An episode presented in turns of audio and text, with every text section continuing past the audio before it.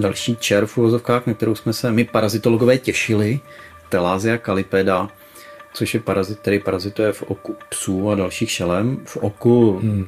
to zní dramaticky, ono ne, to není to zase tak dramatický, on parazituje ve spojivkovém vaku, to zná pod víčkem, vlastně především pod spodním nebo třetím víčkem. A ten se k nám rozšířil tak zhruba před třemi lety a dneska se postupně šíří v populaci psů. Tohle jsou doktoři, podcast společnosti Beringer Ingelheim, ve kterém si povídám se zvěrolékaři, zvířecími psychologi, chovateli, nadšenci, no zkrátka se všemi, kteří milují psy, kočky, koně a rozumí. Já jsem Dan Sokolíček, hrdý chovatel Dobrmana Goliáše a jezevčice Julči. Už více jak 25 let, co by veterinář, radím v oblasti prevence zdraví a léčby našich mazlíčků. Mluvíme o tématech, které majitelé zvířat v našich ordinacích často řeší, nebo ještě nevědí, že řešit budou. Budeme vám radit tak, abyste měli vaše čtyřné parťáky co nejzdravější.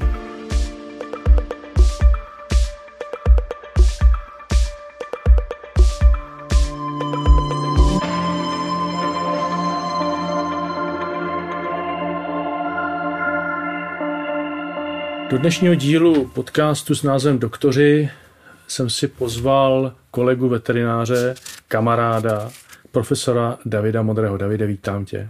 Ahoj, díky za pozvání.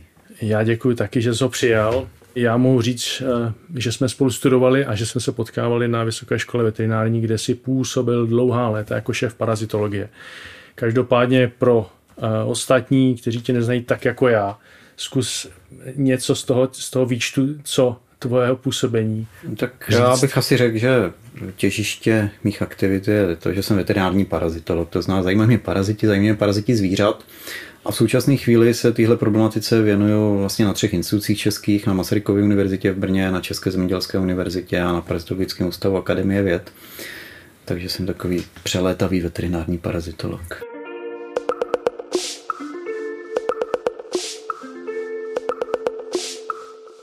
Takže to téma je jasný, jsou to parazité u psů a u koček, pro dnešní podcast jsou to e, naši psy. Nebo? Já jsem chtěl říct, že to je jako téma, který mě skutečně jako zajímá, jednak protože jsem majitel už několikátého psa a jednak protože opravdu je to zajímavý a mě jako primárně zajímá ten vztah mezi psem a člověkem, to je samo o sobě hrozně zajímavý. A ty paraziti tam patří. Jo, a zajímavý to je taky proto, že ne každý ví, že na světě žije jedna miliarda psů. Hmm což ze psa dělá úplně dominantního jako jednoho ze savců na planetě a pochopitelně tím pádem problematika nemocí těch psů je vlastně něco, co má jako, až bych řekl, jako planetární význam, jako, když to trochu přeženeme, že miliarda je fakt jako hodně, to je hodně zvířat.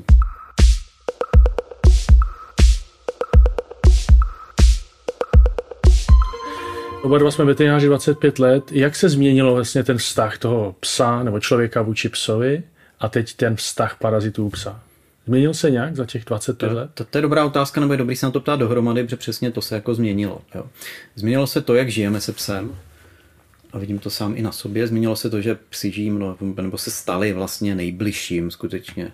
Vystřídali knihu v pozici přítel člověka. konce jako. manžela, když by se zeptal si manželky. případů partnera a partnerky hmm. a tak dál. A to je jedna věc. A takže změnil se hmm. náš vztah ke psům a současně změnil se náš životní styl.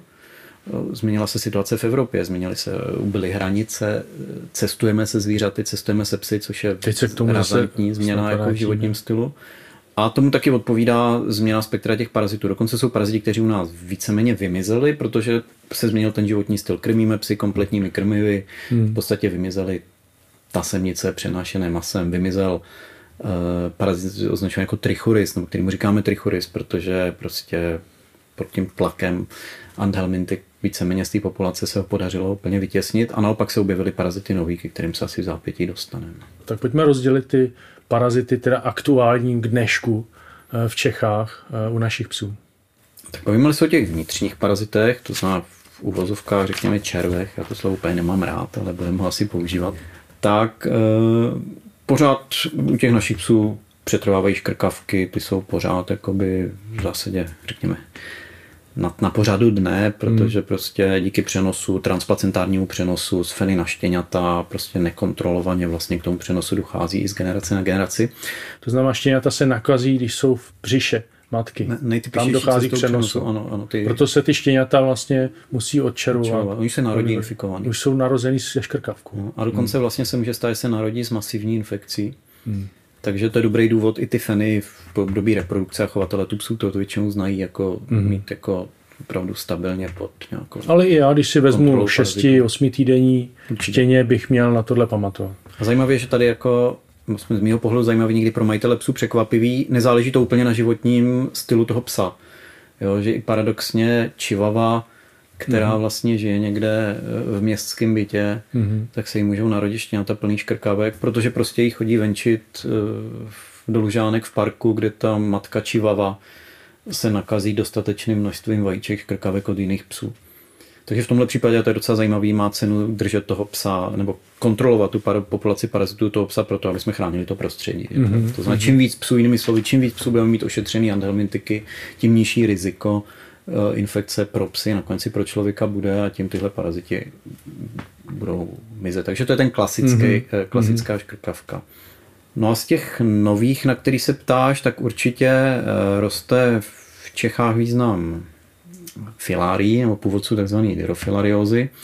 A to, jak je srdeční dyrofilariózy, která se k nám dostává jako importovaná to infekce. Taky červ. To, to je taky červ. červ. To, je, to je červ v srdci, veliký, dlouhý červ v hmm. srdci, takový mm. jako asi mm.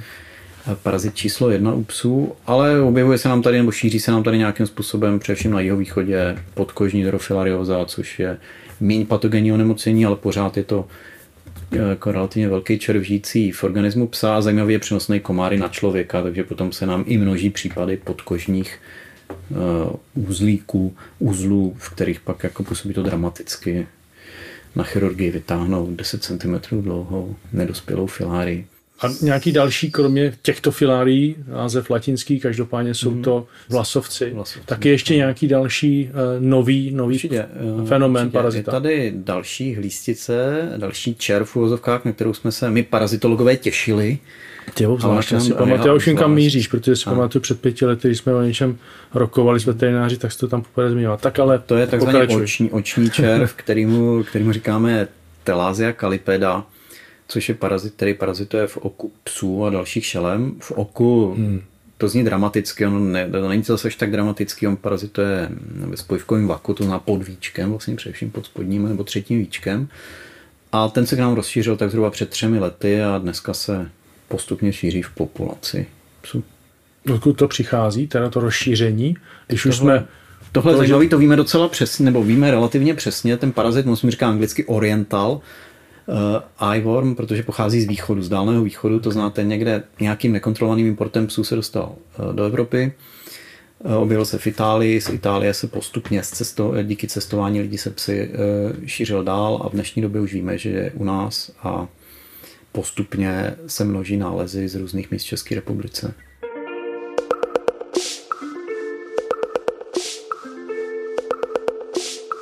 Pojďme dál ještě k tomu výčtu těch dalších parazitů, protože jsme určitě nezmínili ještě další v tom spektru těch eh, našich lokálních parazitů. Já myslím, že se asi musíme bavit především o těch vnějších v téhle fázi. Jo? Okay. To znamená, když se popravdě většina majitelů psů baví o parazitech dneska a e, o psech, tak hmm. asi na prvním místě jsou to klišťata. V České republice daný trochu i tím, že vlastně u nás jsou ta významná onemocnění člověka přenášená klišťaty, jo, což je především borelioza, klišťová encefalitida, takže my jako společnost jsme nastavení na to těm nemocem přenášeným klišťaty věnovat pozornost. Hmm. A u těch psů to ale platí dneska taky, protože kromě toho obyčejného klištěte, kterým říkáme kliště obecné, to je takový to kliště, který všichni známe, a vždycky jsme znali, se u nás šíří klíště, kterému říkáme zajímavějším názvem piják, hmm. piják lužní. Hmm. A ten je přenašeč psí babeziozy. Třeba bezioza. To je dobrá otázka. Je to protozoárně jed, infekce působená jednobuněčným parazitem, podobná, řekněme, třeba lidské malárie. To nemocní červených krvinek, je to parazit, který napadá jednotlivé červené krvinky, působí jejich rozklad a dost závažný potom dopad na zdraví toho psa. Ten pes může i v akutní fázi během několika dnů uhynout. A ta babezioza nová u nás. Zatímco ten piják se u nás vždycky vyskytoval, ale jenom lokálně, ale v posledních, řekněme, pěti až deseti letech se rychle šíří. A jak to? Nebo máte pro to vysvětlení, proč přestože tady ten mhm. piják je mhm. tady, tak nový je fenomen vzniku tohoto onemocnění Protože babeziozy. až do nedávna se ten piják vyskytoval velmi lokálně na Jižní Moravě A zatímco v posledních právě, řekněme, před deseti lety začal nějakým způsobem pouč Českou republikou, především díky cestování lidí se psy uvnitř České republiky. A dneska vlastně víme, že se vyskytuje skoro po celém území. A následně přišla ta babezioza, kterou zřejmě dovezl nějaký pes z nejbližšího okolí, třeba ze Slovenska. A to už nachází u nás prostor k tomu přenosu, protože ten piják je jediný přenašeč té psí babeziozy. Takže tam, kde žijí pijáci, hrozí riziko přenosu psí babeziozy. Když dáváš tomu to přízvisko psí, to znamená, my jako lidé se bát tohohle onemocnění od klíštěte nemusíme. Tohle konkrétní onemocnění babezie psů není přenosná na člověka, ale o to významnější je pro ty psy. No. Ještě něco v tom výčtu těch parazitů, které uh, naši psy na hmm. procházkách nebo venku na zahradě mohou, mohou na sebe nachytat nebo se tím nakazit? Určitě přichází v úvahu samozřejmě blechy. Musíme jako nezapomínáme, že pesa blecha, přestože se jako blecha psí na člověka nejde, křídlené, tak za prvý ta blecha, která je na psech, je blecha kočičí u nás, což mm-hmm. ne každý ví. A rozhodně na člověka jde a navíc mm-hmm. i u těch psů je zdrojem celý řady problémů a krom toho, že ty psy obtěžuje, což by možná psům až tolik nevadilo, mm-hmm. tak je zdrojem alergii na bleší kousnutí, mm-hmm. což už teda pochopitelně vadí těm psům, navíc to vadí i těm majitelům, že to je významný onemocnění, které je potřeba dost komplikovaně řešit. A navíc blecha je mezi hostitelem jedné z těch psích tasemnic, které říkáme ostatně tasemnice psí, mm-hmm. odborně dipilidium a ten pes se nakazí pozřením infikovaný blechy. Takže jako je dost, nebo celá řada důvodů, proč eh, mít psy ošetřený proti blechám. Eh, to znamená, že na to se chovatelé dosud veterináři často ptají, že něco na procházce vidí, u psa to, ten trus, prostě ta, ta hovínka vidíme, u koček tolik ne, každopádně ty majitele psů vidí něco a hmm. ptají se, zda to není uh, nějaký, nějaký parazit. Dost často tím pádem veterináři hovoří o tzv. článcích tasemnice a ty jsi říkal, ta tasemnice nebude u toho psa, pokud by nebyla blecha. Ano, ten pes se může nakazit jedině, jedině když má blechy. Tím, ale on tu blechu pozře a může být jenom jedna. Jo. jo on nemusí mít jako blechy. Jo, stačí. Ono vlastně stačí, když někde na procházce na něj přeskočí infikovaná blecha, on ji chytne, spolkne a nakazí se.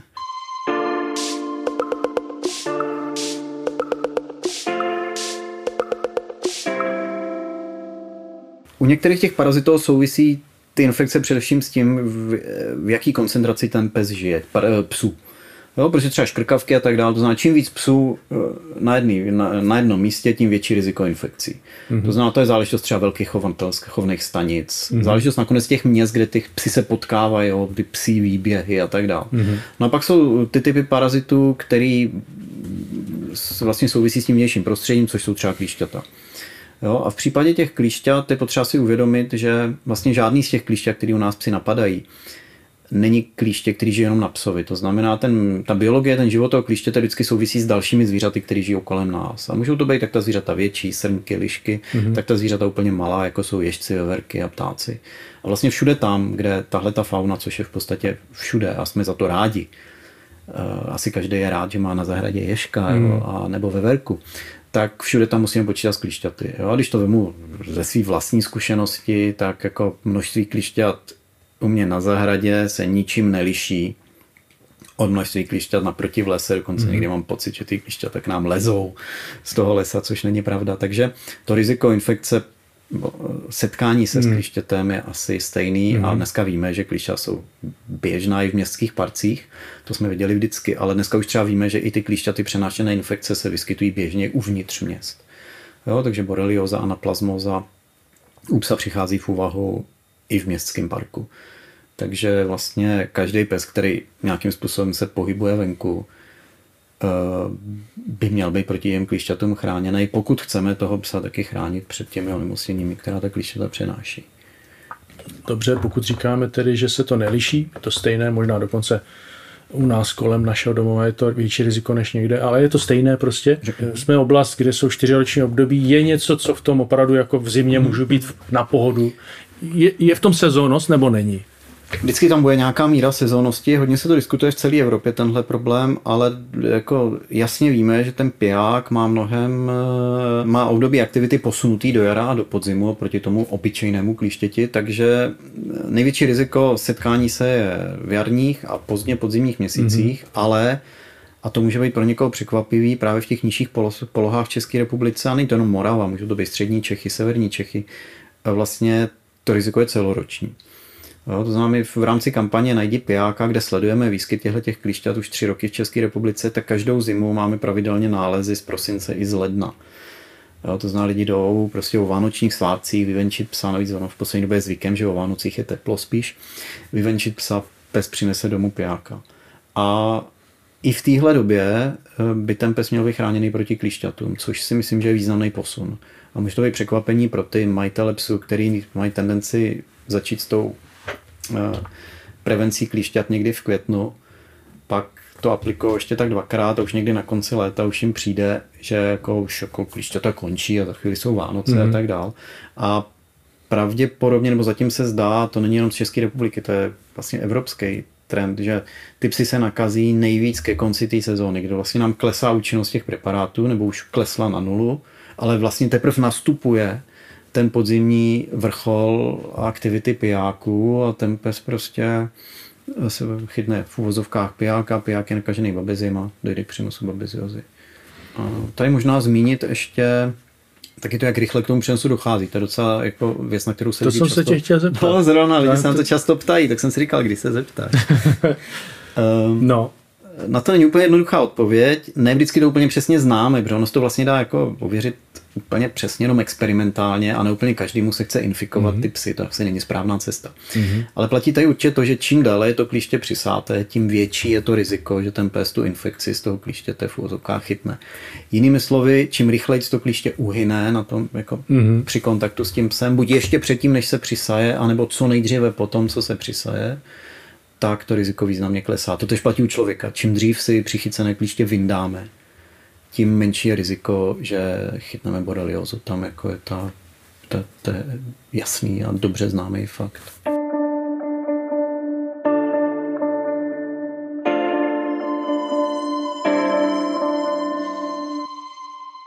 Když se tím hezky v závěru tohoto dílu dostáváme k tomu řešení nebo doporučení, jak chránit naše mazlíčky.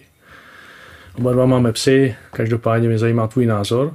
A zmínili jsme celou řadu parazitů, tak možná já bych i myslet na to. Řek, uh, nemá smysl se hystericky obávat parazitů a říkat, nebudu chodit ze psem do lesa, jsou tam klíšťata, protože ty jsou i v parku.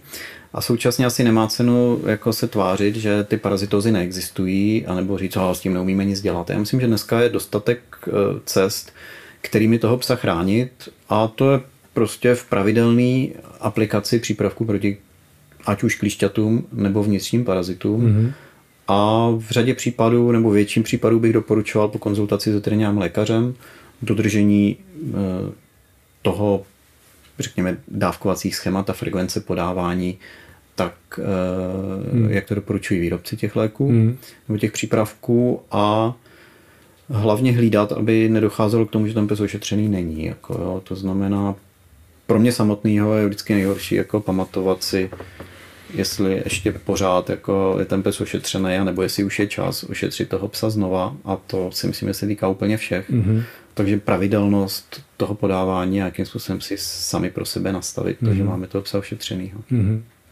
A zmínil jsi tu roli toho veterináře nebo nechat si víceméně od něho poradit, jaká pravděpodobně rizika nebo je tam ještě nějaký to doporučení, protože eh, otázka je, eh, ty seš parazitolog, vy v podstatě eh, vždycky jste na začátku. Vy nám řeknete, jaké parazity to, to zvíře má a my jako, nebo když to takhle řeknu, veterináři potom na to hledají řešení. Ale to Jinými třeba, slovy, jestli ti do toho skočím, to platí o vnitřních parazitech, úplně to neplatí o těch klíšťatech, že jo? protože jo. jako, když ke mně přijdeš dneska ze psem a žádný klíště nemá, tak bych ti mohl říct, OK, tak jsi úplně v pohodě, ale to neznamená, že to klíště jako ten pes nakazí zítra, takže já bych viděl na začátku sezóny nebo ještě předtím kontaktovat svého veterináře, říct, podívej, jako, no, podívejte, se svým psem žiju tady a tady, máme takový takový typ aktivit, plánujeme, neplánujeme nějaké cestování. Hmm. Poraďte mi hmm. Eh, antiparazitární program, hmm. který pro toho mýho psa je ideální. Hmm. To mě přijde jako nejlepší, než hledat informace na internetu, kupovat si léky po internetu a tak dále. To byl dnešní podcast eh, s Davidem Modrým. Davide, moc krát děkuji za milé povídání. Já děkuji za pozvání. A jestli se vám podcast líbil, přihlašte se k odběru, sdílejte. To byl Dan Sokolíček a těším se na vás příště.